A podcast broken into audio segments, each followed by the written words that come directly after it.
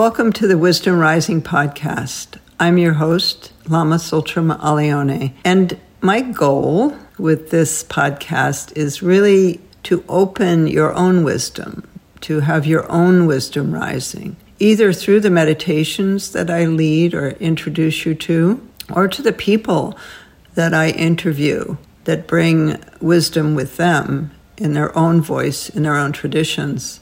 So we look forward to raising our wisdom together on the Wisdom Rising podcast. And I'm so happy to share this with you. And greetings, everyone. I hope you're all well. This morning I took a walk, about a mile and a half walk in my neighborhood, and Sunday morning. So more people were out walking their dogs, and beautiful morning here, as it often is. And there was a feeling of peace. But not everyone is in that kind of situation. And if you're not, you can become a messenger of peace, somebody who brings a feeling of peace where there isn't peace, a harbinger of peace. So I thought I would answer some questions. People send in questions. I'll look at them here. Okay, D. Edwards. Can you speak how we hold or handle sexual abuse uh, allegations that continue to come out so frequently about lamas and leaders in the Tibetan traditions. As an abuse survivor, I need guidance as I feel the urge to turn away from these traditions. I understand that, Dee. It it just keeps coming out and with people that you think, oh, that's not not them, not him. So I'll say what I say when the Shambhala abuse came out, which is that the Dharma is yours it doesn't belong to those teachers who are misusing it. And if they are misusing it for power over others or for sexual abuse, that doesn't mean that the Dharma is bad. It means that they are and they're misusing it.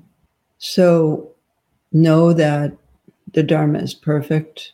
It's the people that practice it that may be imperfect and that it doesn't belong to them, it belongs to the practitioners of it. And also, I think it's important to try to associate with a Sangha that has a sexual abuse policy or sexual harassment policy as part of what people who teach through that center, through that community, need to sign before they can teach. I believe that Tara Mandala was the first that had such a thing in the Tibetan tradition. It was around, uh, and of course, I've tried to make Tara Mandala a safe place for women in particular who have not had safe places to practice. And still, it came into Tara Mandala. There were complaints about some visiting teachers. And so what we did at the time, Katie, who's my daughter in law now, was the executive director, and David was alive. So actually, it must have been 2009 or, or maybe early 2010. In any case, we met with the lamas and khenpos that were there at that time. I said to Katie, drop a sexual harassment policy quick. I want it today and we had a meeting with them. And it was awkward because culturally, to approach your sort of superiors, you know, that that these lamas supposed to be over you or better than you in some way, and then ask them to sign such a thing. It's not really culturally appropriate. And but I didn't care. And I said that. I said, you know, that the purpose of founding Tara Mandala was to support the sacred feminine and, of course, the masculine as well. But because the feminine had been and has been not honored and often abused, I wanted to honor it. And I also feel the feminine is extremely important in the world as a presence. And also the fierce feminine, which I wrote about in my last book, Wisdom Rising.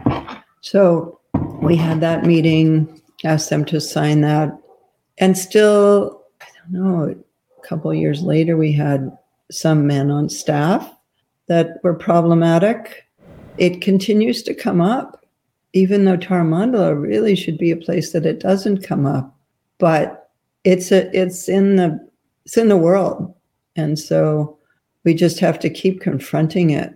And I hope, Dee, that you can find a safe place to practice. And if you if it's not, that you feel free to bring that up and that those allegations are taken seriously. So I guess your question is how to handle it, report it when it happens. If it's not taken seriously when you report it, then I would say that's not a suitable place for you to be. Yeah. So I hope that's a an answer to that question. There's another, I guess, somewhat connected question from Elissa Epel. She's the head of psychiatry at UCSF in San Francisco, University of California, San Francisco. And she's asking how to be a feminist leader within a male dominated Buddhist world. Good question. Yeah. I mean, this is something that I've had to deal with for a long time. My awakening to a feminist point of view came during the writing of my first book, Women of Wisdom. And I wrote that book because of the death of my daughter, Kiara, and the longing for the stories of women. And so I started reading about women. I realized I, I, I needed their stories. I didn't have them as a mother who'd lost a child. I did have the story from the Buddha where a mother came to him in, in tears and distraught from the death of a child. And he did something I thought was really wise, which was to say to her, Go to all the houses around here and ask for a mustard seed from every house where they have not experienced death of a loved one. And so by doing that, she heard the stories of so many others who had lost loved ones, and her empathy grew, as well as her awareness that she wasn't alone in her grief. And this is what I felt helped me when my daughter Kiara died, and particularly when my husband David died. And we had someone in our Sangha, in our close Sangha this week, whose husband suddenly died. Not old, not sick. He didn't think he had a massive heart attack, very similar to when my husband died at the age of 54. There was no pre knowledge that he could die. Of course, we all could die, but he wasn't sick that we knew of. And suddenly, in the middle of the night, he was gone. And what helped me in that time was a practice of Tonglen. Tonglen is something I've done here before, and it means taking and sending. And you breathe in the suffering of others, and you breathe out love and compassion, which to me at the time when I was grieving seemed impossible. I cannot take any more grief. I can barely survive with what I'm coping with every day, every moment of every day. But I decided to try it it was in a song that we sing every night, or at that time we were singing every night at Taramandala, taking happiness and sadness onto the path. And so in that practice, you breathe in the suffering of others and you breathe out relief, love, and compassion. You're actually willing to receive the suffering of others. And then you flash on emptiness at that moment. The breath turns around and then offer out relief. And I thought I couldn't do it. But oddly, what happened to me, and this was, I didn't try this until, I don't know, it was quite a while into the grief, at least six months. What happened was my grief began to ease. It was better. The experience of isolation that you have with grief, of aloneness, and of kind of being in a pressure cooker is so extreme that being willing to empathize and take on and I, I did the meditation specifically in the beginning with people who had lost their partners their beloved and then expanded it to all kinds of death and loss and it was so paradoxical that being willing to take on the grief of others relieved my own grief. It was literally pretty much the only thing that helped me at that time. But in any case, I was answering a question about feminism. and uh, so the problem is that Buddhism is patriarchal, even though of course, we have Tara, we have the Dakinis, we have stories of women practitioners and teachers in the Tibetan tradition and in all all traditions of Buddhism. However, they're very small in number. There's not many.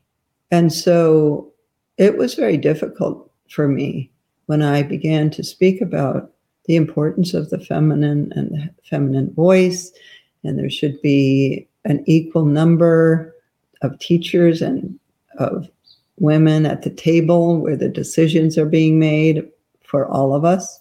And I was called too feminist and told that that was dualistic.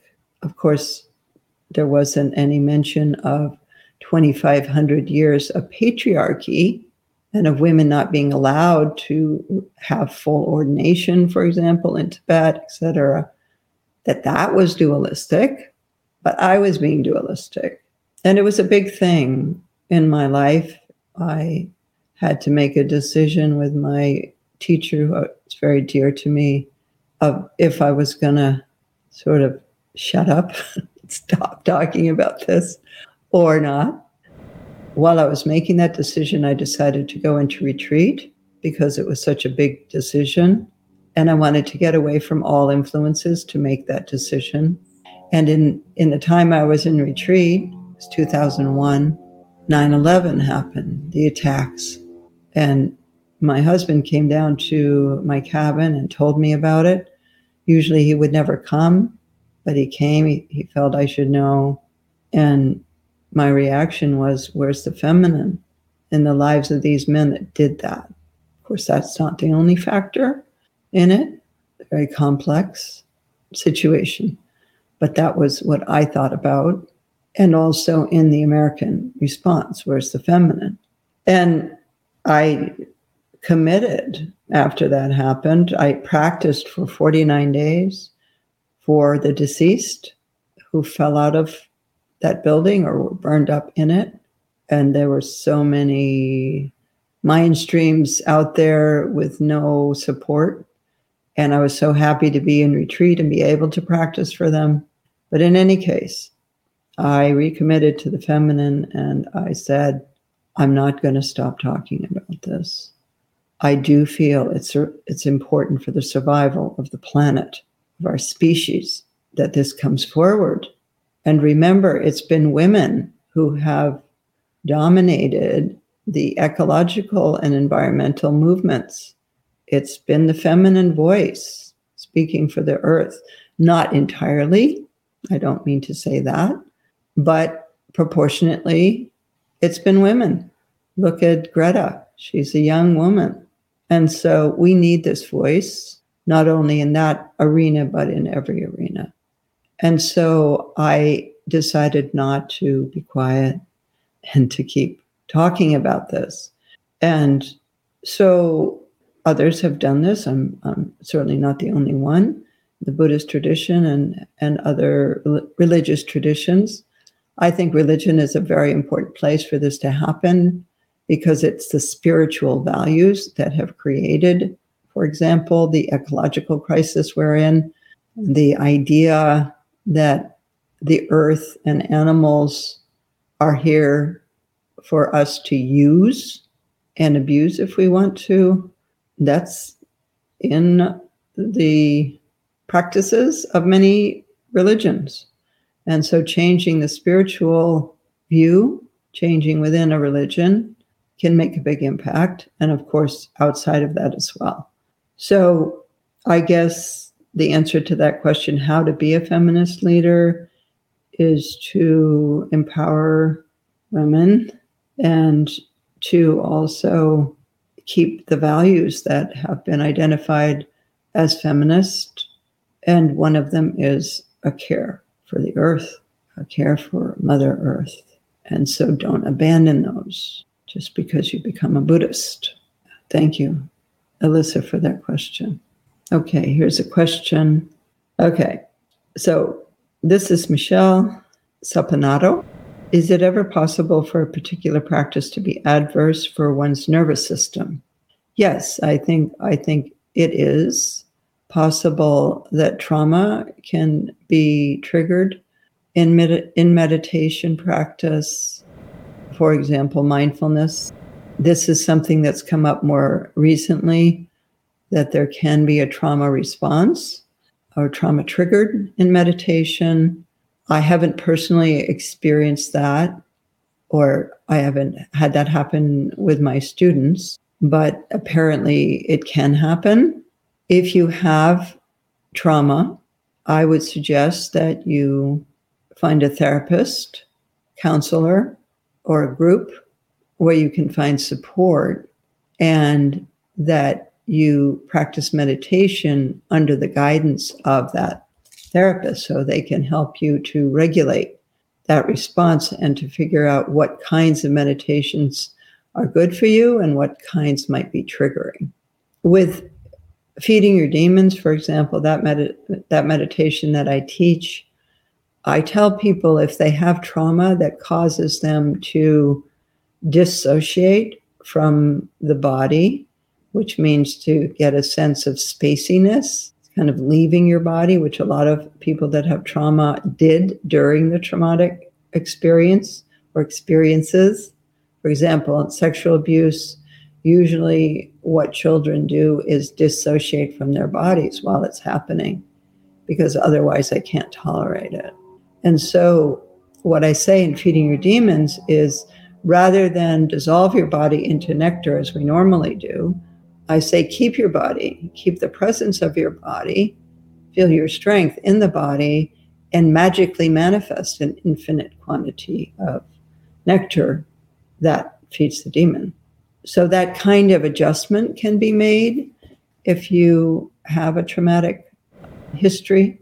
The meditations might be changed a little bit, but don't feel, oh, I better not meditate. Find a, a way to get guidance and support. And certainly, meditation will be beneficial for you. So just do it with care and with support. Let's see. As I was taught, wisdom and awakening begin with our body. This is Matilda Amorim in Porto, Portugal. Yet the practices we do are very static. Is physical mo- movement important on the path to enlightenment? So we say body, speech, and mind in Tibetan tradition. Any meditation, you're working with body, speech, and mind, or most. And so the body part is often in hand movements. They're called mudras, where we bring in the body, which is still pretty static, right? It's just the hands. But there's also walking meditation that is movement, and there's also dance, like dance of the Vajra, which is an amazing dance tradition that was begun by Chögyal Namkhai Norbu Rinpoche. And you can look up Dzogchen Community Vajra Dance and find courses in that. It's done on a mandala with equal numbers of men and women who are dancing on the mandala, which represents the world. And also in the Tibetan tradition, there is yoga as part of it. It's usually taught as a more advanced practice in the Tibetan tradition, but that's also being taught openly in the Dzogchen community. So you can find it there.